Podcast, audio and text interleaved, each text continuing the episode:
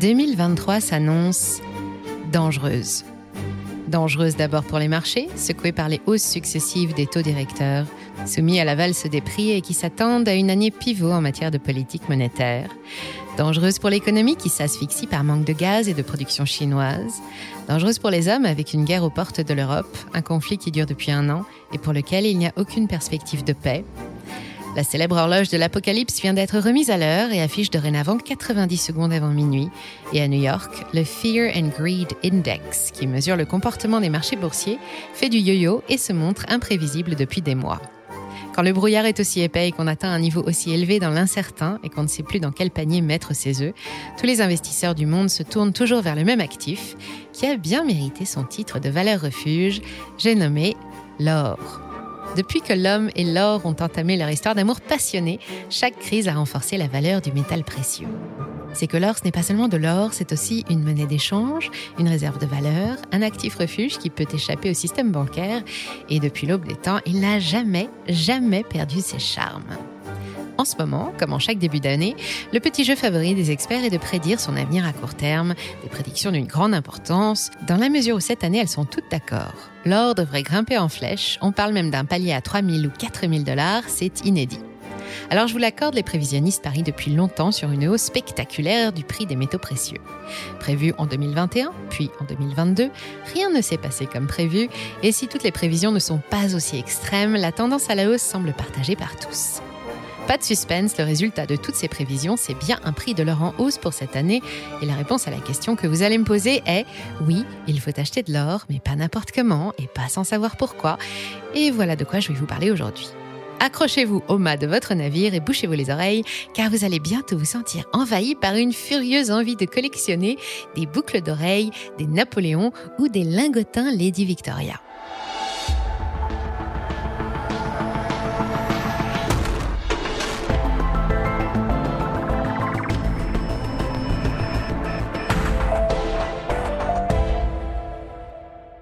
En tant qu'actif, l'or ne se présente plus.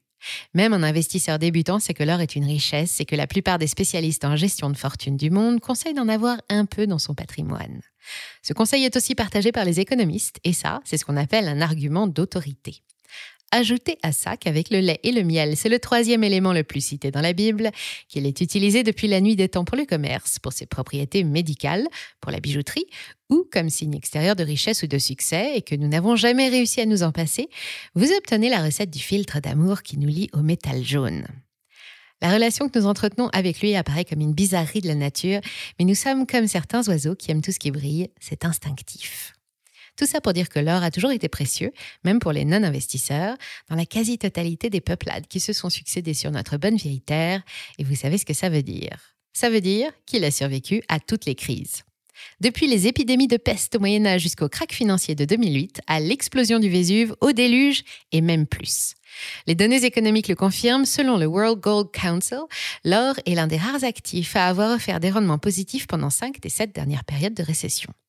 Bref, l'or, c'est une valeur sûre, il bénéficie d'un indice de confiance inégalé, il soutient l'économie en temps de paix comme en temps de guerre, et personne n'a oublié comment les angoisses liées à l'évolution de l'épidémie de Covid en 2020 l'ont fait monter à son plus haut historique de 2053 dollars l'once le 20 août exactement.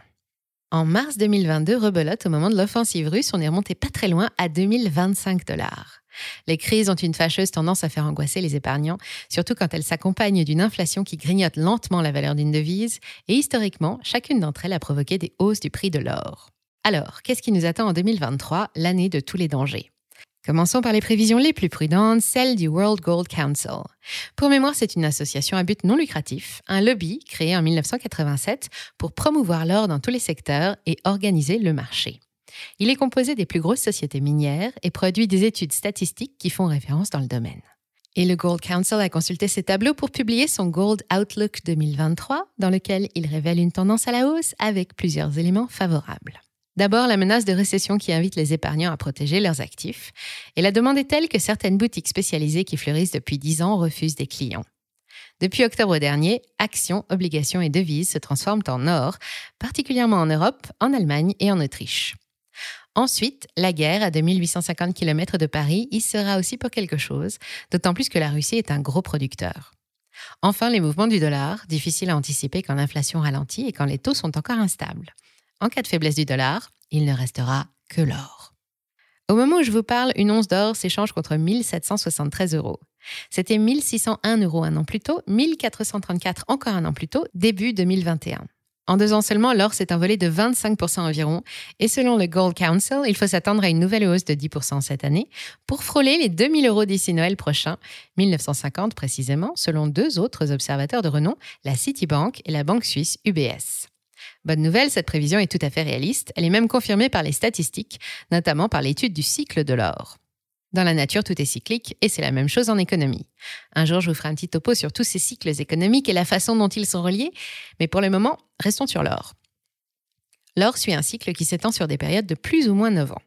Ce cycle est parfaitement visible sur ce graphique, où de 2004 à 2013, puis de 2013 à 2022, on voit la courbe rebondir, et devinez quoi? 2023 est la première année d'un nouveau cycle. L'observation des cycles précédents permet de déduire les prochaines évolutions, et pour le moment, le scénario des 10% est lui aussi le plus probable, tout simplement parce que c'est ce qui s'est produit au début des précédents cycles. Par contre, rien n'interdit que ça monte bien plus haut, pourquoi pas jusqu'au sommet de l'Olympe, car les temps sont compliqués, ça n'a échappé à personne. D'autres scénarios imaginés par d'autres observateurs intègrent quelques critères supplémentaires dans leur équation.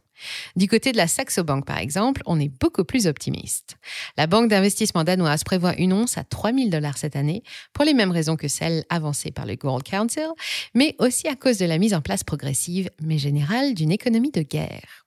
Ce n'est pas un très bon signal pour la peine ni pour le dollar, mais en revanche, pour les détenteurs d'or, c'est plutôt réjouissant. Qu'est-ce qu'une économie de guerre?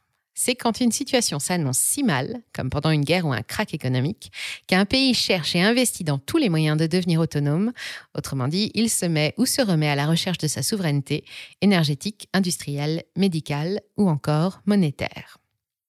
Même en cas de situation ultra critique, genre fin du monde avec effondrement des monnaies, l'or restera un moyen de paiement universel, accepté dans plus d'endroits que la Visa et la Mastercard réunies. Les banques centrales, et particulièrement celles des BRICS, Brésil, Russie, Chine, Inde et Afrique du Sud, mais aussi d'autres émergents comme la Turquie, le Qatar, l'Ouzbékistan, ont commencé à se séparer de leurs réserves en devises pour acheter de l'or en quantité. Elles n'en ont jamais acheté autant qu'en 2022, près de 400 tonnes, 28% de plus qu'en 2021, pendant que le volume des réserves mondiales en dollars a baissé de 1000 milliards. Et voilà le mauvais signal pour le dollar. Nous sommes à l'aube d'un changement de rapport de force dans le système monétaire international, avec le yuan chinois qui monte et espère faire concurrence au dollar. Pour le moment, 80% du pétrole se paye toujours en dollars sonnant et trébuchant, mais depuis quelques années, la Chine et plus globalement les pays qu'on désigne en ce moment comme l'Alliance de l'Est contestent la suprématie du billet vert. La pression a augmenté d'un cran depuis que la Chine a proposé de payer ses commandes d'hydrocarbures en or, ou plutôt en pétro-yuan, sa nouvelle monnaie basée sur l'or et les matières premières stratégiques. Une nouvelle que l'Arabie saoudite accueille avec bienveillance, elle qui espère rejoindre prochainement le club des BRICS. Et c'est encore un signe positif pour les détenteurs d'or, évidemment, car l'effet sur les cours s'annonce explosif. C'est aussi ce que prédisent les analystes de la banque d'investissement Swiss Asia Capital. Au micro des journalistes de CNBC, ils annoncent une once entre 2500 et 4000 dollars, soit un bond de 40 à 125% ils ajoutent à tout ce dont je viens de vous parler le fait qu'avec la récession qui s'annonce dans les grandes économies occidentales, la Fed et la BCE seront prochainement forcées de ralentir le rythme de hausse des taux. L'inflation devrait donc s'infléchir mais rester élevée et l'or devrait continuer à être plébiscité par les épargnants, autant que par les institutionnels, pour se couvrir contre l'érosion de la valeur des devises, sans parler des obligations. Ha, les obligations. C'est l'autre valeur refuge, surtout quand elles sont souveraines, mais elles viennent de nous prouver qu'elles sont loin d'être aussi sûres que l'or.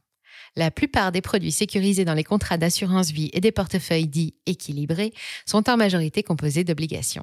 Et si vous suivez un peu l'actualité des marchés obligataires, alors vous savez qu'en France, par exemple, les porteurs se sont pris un bouillon de 20% environ depuis juillet dernier. Et encore, nous sommes chanceux, c'est peu comparé aux 50% de pertes des gilts britanniques, aux moins 30% des bonds allemands et encore aux moins 32% des Treasury bonds américains. Quant au troisième placement refuge préféré des investisseurs, médaille de bronze de la confiance, j'ai nommé l'immobilier. Il ne faut pas trop compter dessus pour mettre des capitaux à l'abri cette année. Quand les taux sont passés de 0 à 2,5%, l'accès à la pierre est devenu considérablement plus difficile. Actuellement, les banques exigent des dossiers parfaitement dans les normes, des apports conséquents et même parfois de l'épargne de précaution. L'immobilier risque de rester encore inaccessible aux profils les plus fragiles pendant encore plusieurs trimestres, alors qu'acheter de l'or est toujours à la portée de toutes les bourses. Si je résume, actions secouées, immobilier hors de portée, obligations en crise, monnaie qui se déprécie à chaque point d'inflation et appétit féroce des banques centrales et des institutionnels, tous les voyants sont au vert et les avis sont unanimes, l'or n'a pas fini de briller en 2023. 125%, 20% ou même 10% de hausse, c'est déjà en soi une excellente raison de lui consacrer une partie de votre patrimoine. Mais attention, pas n'importe comment. Quand je vous parle d'or, je vous parle bien évidemment d'or physique, celui qui brille autour de votre poignet, de votre cou ou au fond d'un coffret sous la forme de pièces ou de lingots. Il existe deux formes d'or, l'or physique et l'or papier. Et les deux ont leurs avantages et leurs inconvénients, mais l'or physique a quelque chose que l'or papier n'a pas. Il est physique, justement. L'or papier est très pratique. C'est un produit financier que vous pouvez acheter auprès de n'importe quel opérateur financier qui suit les performances de l'or et qui en principe vous garantit qu'en cas de besoin, vous pourrez obtenir de l'or physique contre votre or papier à tout moment. L'ennui, c'est qu'aujourd'hui, le montant d'or papier qui circule sur les marchés est très largement supérieur au montant d'or physique qui dort dans les coffres de votre intermédiaire financier. Dans la pratique, le ratio or physique sur or papier est de 1 pour 500. Autrement dit, un même gramme d'or a été vendu 500 fois sous sa forme dématérialisée. Et en cas de crise, sur 500 détenteurs d'or qui se présentent au guichet en même temps pour réclamer leur or, un seul sera servi. L'or papier est donc à réserver à la spéculation. C'est un outil financier, mais certainement pas un placement. Et c'est la même chose pour l'argent, le platine, le palladium et les autres métaux précieux dans leur version papier. Car cette fois, le but du jeu, ce n'est pas la spéculation, mais la mise en sécurité de votre argent. Si vous détenez de l'or papier, ne paniquez pas tout de suite, car le système fonctionne bien. L'or papier joue un rôle important, il a rendu le petit marché de l'or plus liquide, et la plupart du temps, les bons en or ne sont pas remboursés en pépites, mais en dollars ou en euros, et prochainement en yuan. Évidemment, détenir de l'or physique impose quelques contraintes comme un endroit sécurisé pour le stocker, mais vous êtes sûr de ne pas avoir à affronter les autres clients de votre banque pour le récupérer. Nous savons tous que les signes noirs existent et que l'économie est un domaine où ces timides événements improbables, mais pas impossibles, se montrent souvent. Merci d'avoir suivi cet épisode jusqu'au bout. Si ça vous a plu, on compte sur vous pour le partager autour de vous. Laissez un like ou une bonne note et vous abonner pour être informé des prochaines sorties. Et moi, je vous dis à très bientôt sur Money Radar.